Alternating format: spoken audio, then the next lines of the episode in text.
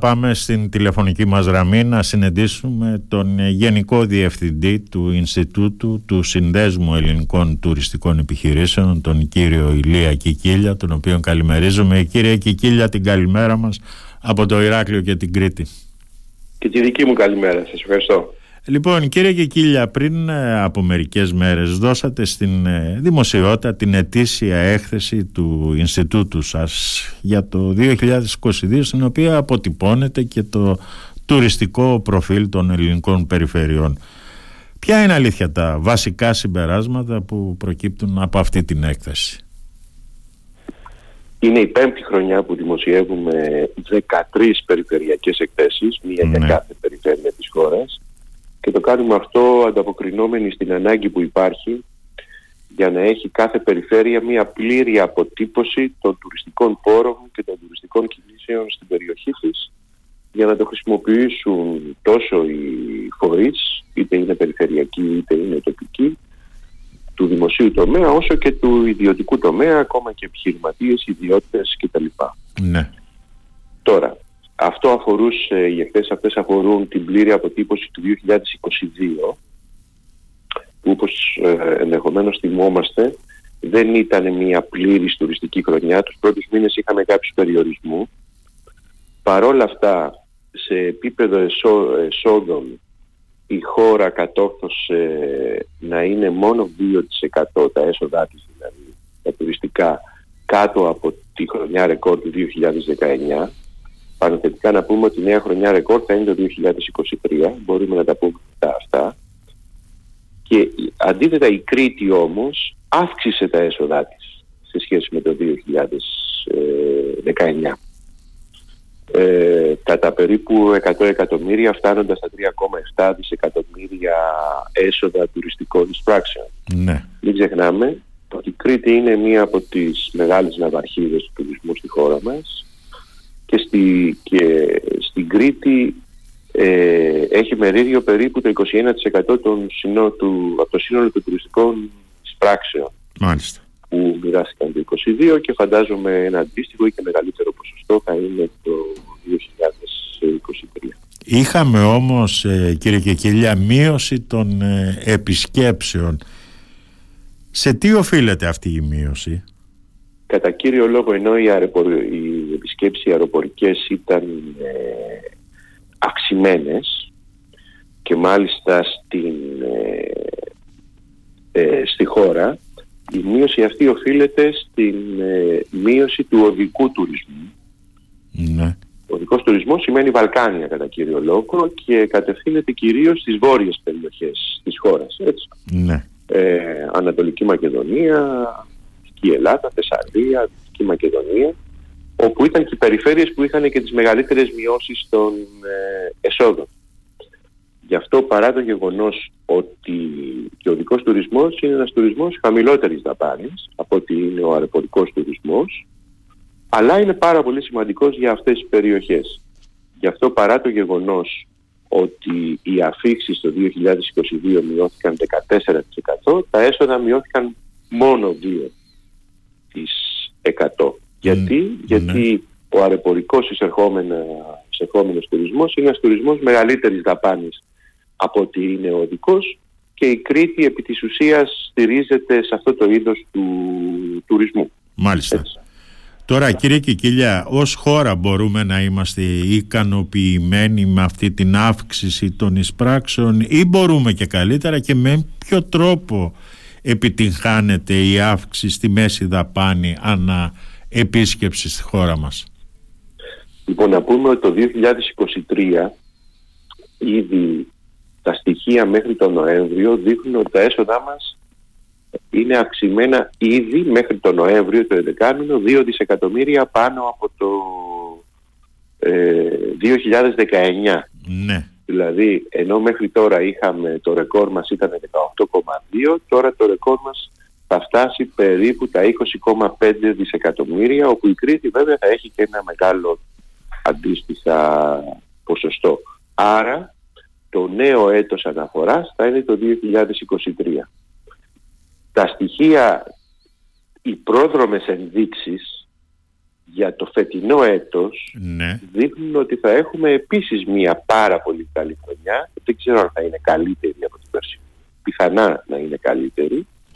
Και ποιες είναι αυτές οι ενδείξεις; Είναι από τη μία οι προκρατήσεις σε καταλήμματα και ξενοδοχεία που από ό,τι λένε οι επιχειρηματίες πάνε αρκετά καλά.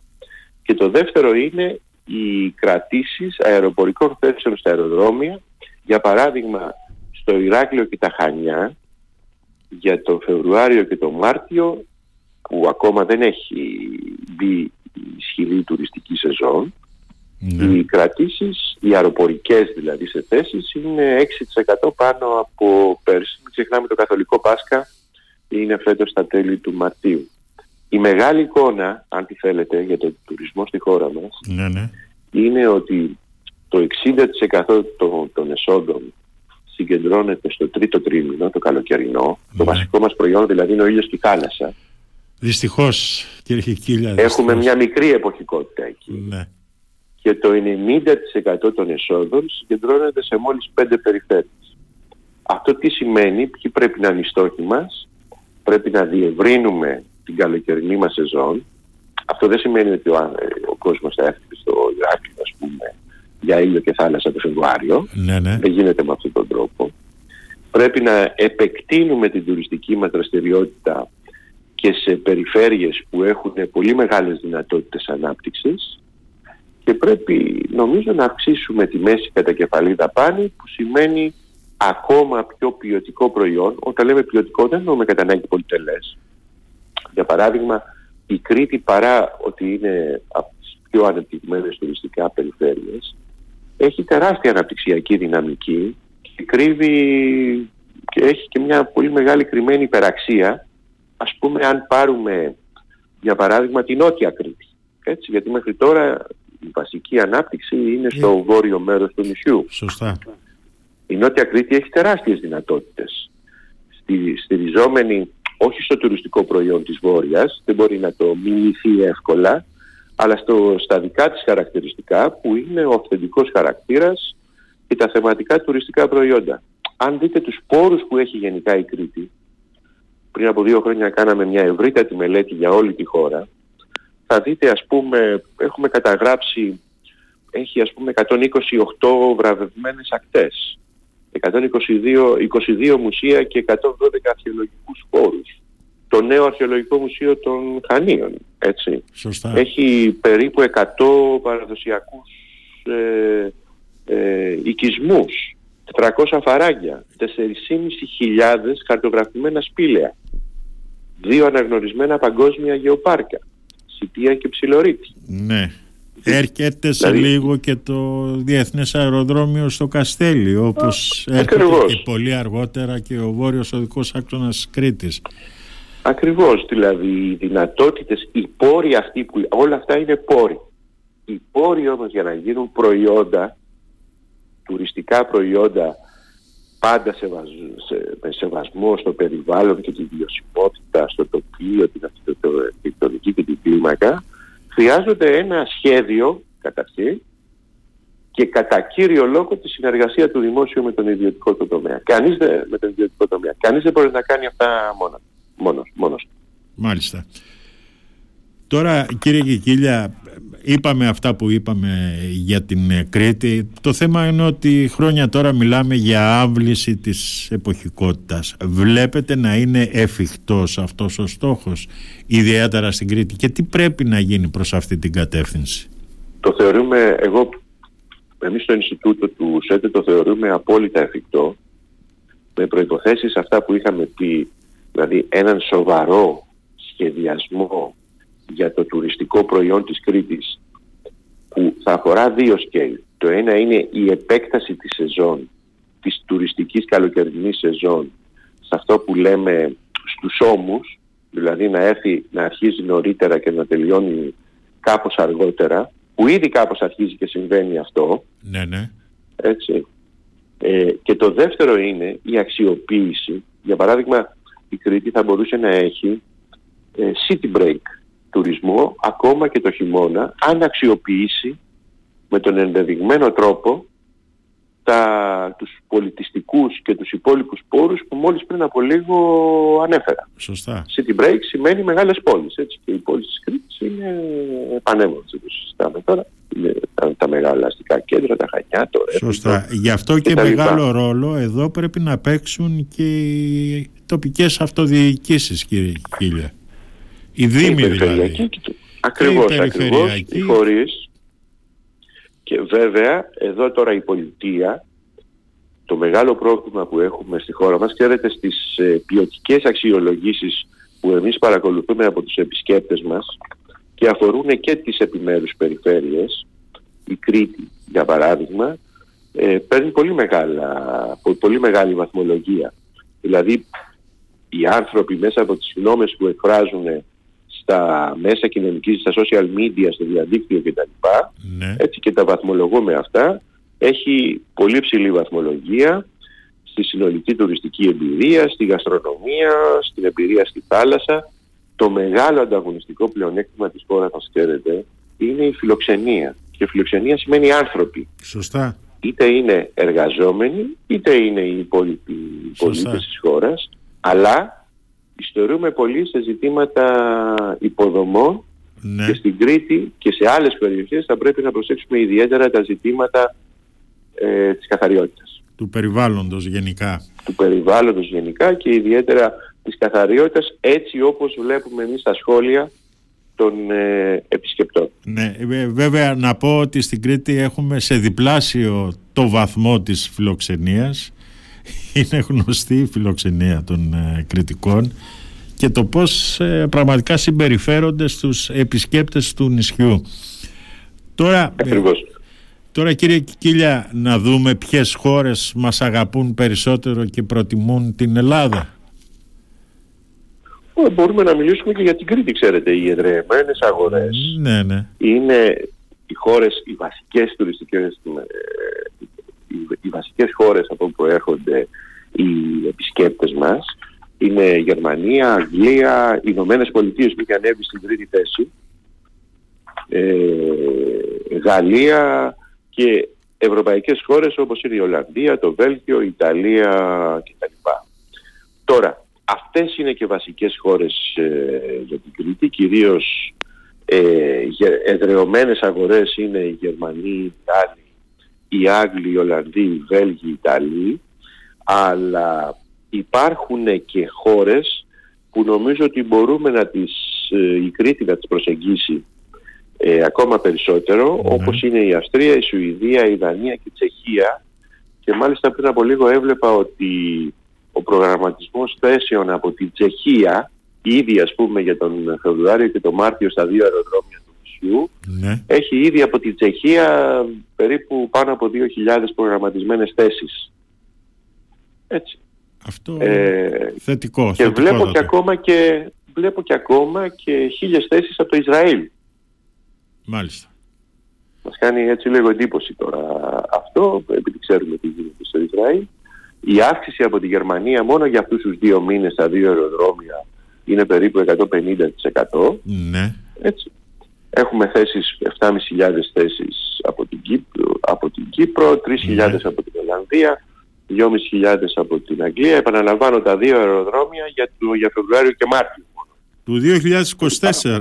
Για να μην Τώρα, τώρα, ξεχνιόμαστε, Φεβρουάριο ναι. και Μάρτιο. Ναι, Τους μάλιστα. δύο επόμενους μήνες που ακόμα δεν έχει αρχίσει η σεζόν, αλλά βλέπετε ότι ε, και αυτές οι θέσεις είναι 6% πάνω από πέρσι. Μάλιστα. Βλέπετε ότι αρχίζει και κινείται και υπάρχει ενδιαφέρον. Κύριε Κικίλια, μας κοστίζει αυτή η έλλειψη υποδομών που έχουμε προς το παρόν ε, στο νησί; Μας στερεί ποιοτικό τουρισμό; Μας κοστίζει σε όλη τη χώρα. Ναι. Σε όλη τη χώρα. Μας κοστίζει και στους ανεπτυγμένους προορισμούς Ναι. που είναι Κυκλάδες, Δεκάνησα, Κρήτη, Ιόνια και Αθήνα αν το θέλετε και η Χαλκιδική, έτσι και η Μακεδονία κτλ. Μας κοστίζει, μας κοστίζει επίσης και στους λιγότερο αναπτυγμένους προορισμούς, τους υπόλοιπες περιφέρειες που έχουν τεράστιες αναπτυξιακές ε, δυνατότητες. Γι' αυτό επιμένω ότι εδώ, ξέρετε μέχρι σήμερα, ο τουρισμός στη χώρα μας αναπτύχθηκε λίγο πολύ αθόρμητα. Ναι. Έτσι.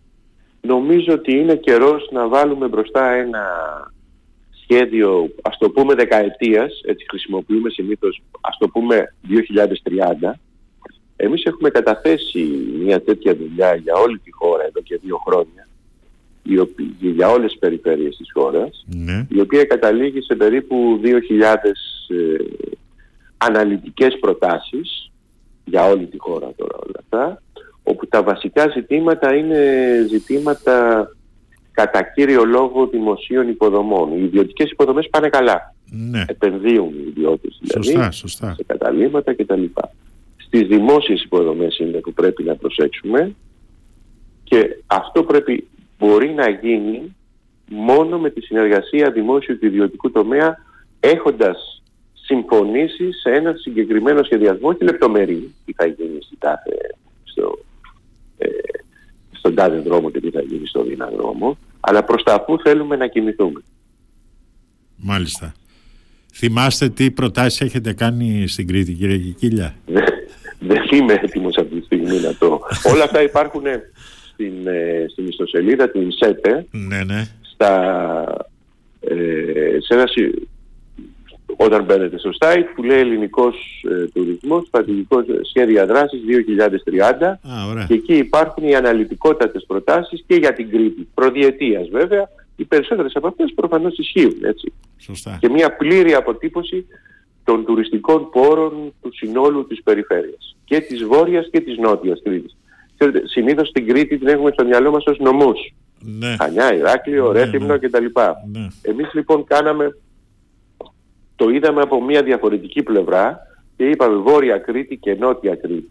ναι. Αυτό που κάναμε δεν είναι Ευαγγέλιο, Σωστά, είναι σωστά. προσφορά, είναι προσφορά, είναι ένα δηλαδή πλαίσιο πάρα πολύ αναλυτικό για να μπορεί να γίνει μια συζήτηση. Το έχουμε παρουσιάσει στην Κρήτη και στα Χανιά και στο Ηράκλειο με τον ΣΕΤΕ και τα λοιπά και πάντα είμαστε διατεθειμένοι να το συζητήσουμε με οποιονδήποτε φορέα ενδιαφέρεται για αυτό το θέμα. Μάλιστα και φαντάζομαι ότι είναι δεδομένο ότι στην Κρήτη έχουμε δυνατότητες να δημιουργήσουμε ανταγωνιστική τουριστική εμπειρία με όλα αυτά που Τεράστια. διαθέτουμε.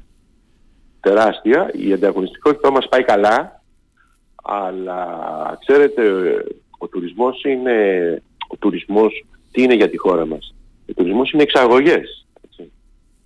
Έτσι. Απευθυνόμαστε σε ξένες αγορές. Σωστά. Δηλαδή ουσιαστικά ο τουρισμός είναι, όπως το λέγαμε παλιά, συνάλλαγμα. Όπως εξάγουμε άλλα προϊόντα, έτσι απλώς επειδή στον τουρισμό, επειδή δεν μπορούμε να εξάγουμε το προϊόν, εισάγουμε τον πελάτη. Αλλά ο τουρισμός είναι συνάλλαγμα. Είναι μια διεθνής δραστηριότητα και ο ανταγωνισμός είναι πάρα πολύ σκληρός. Στη Μεσόγειο. Ο ανταγωνισμός ο δικός μας είναι η Μεσόγειος. Έτσι. Και μάλιστα οι πιο προηγμένες χώρες. Δηλαδή εμείς ανταγωνιζόμαστε πολύ περισσότερο με την Ισπανία, την Ιταλία, την Πορτογαλία, τη Γαλλία, την Κροατία Ναι. στο επίπεδο του καλοκαιρινού τουρισμού παρά με την Αίγυπτο ας πούμε ή την Τουρκία όπου το προϊόν εκεί είναι πολύ πιο μονοθεματικό. Ανταγωνιζόμαστε και με αυτούς, αλλά λιγότερο. Ωραία. Και εκεί ο ανταγωνισμός είναι αυτό που λέμε, ας το πούμε, να το πούμε έτσι απλά, ο ανταγωνισμός κόβει λαρίγια. Όποιος δηλαδή δεν ε, ε, κοιτάει συνεχώς αυτό το θέμα και μάλιστα το θέμα ποιότητας τιμής, τη σχέση ποιότητας τιμής σε επίπεδο επιχείρησης αλλά και την ταυτότητα της περιοχής, αυτό που δεν πρέπει να χάσουμε είναι η ταυτότητά μας. Σωστά, σωστά. Η ταυτότητά μας, δηλαδή να μην, να μην γίνει το προϊόν μας αυτό που λέμε commodity. Να είναι ώστε να, να σκέπτεται ας πούμε ο επισκέπτης είτε πάω στην Ισπανία, είτε πάω στην Ιταλία, είτε πάω στην Κρήτη, είναι ένα και το αυτό. Το ίδιο πράγμα. Η μεγάλη μας, η μεγάλη μας δύναμη είναι η ταυτότητά μας και η φιλοξενία μας. Ακριβώς. Οι άνθρωποι δηλαδή.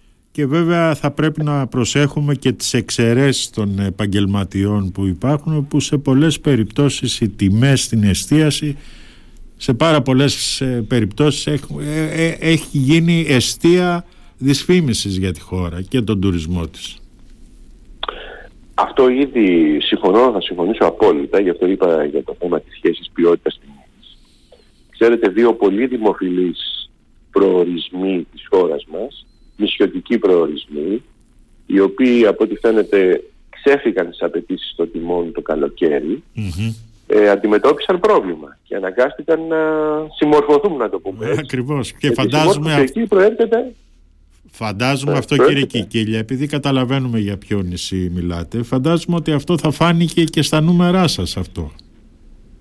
Βεβαίως φάνηκε και από ό,τι ε, βλέπουμε αναγκάστηκαν να το πούμε να περιορίσουν τις ε, απαιτήσεις τους στα μέσα γιατί είχαμε μεγάλη μείωση στις αεροπορικές αφήξεις. Σωστά, σωστά. Στα μέσα περίπου της σεζόν ε, και τα λοιπά και κάπως μπόρεσαν να το αντιμετωπίσουν. Μάλιστα. Λοιπόν κύριε Κεκίλια να σας ευχαριστήσω πάρα πολύ για αυτή την ε, συζήτηση. Και εγώ σας ευχαριστώ. Λοιπόν, την καλημέρα μας από το Radio Me και το Ηράκλειο, κύριε Κικίλια. Καλημέρα μου και εμένα.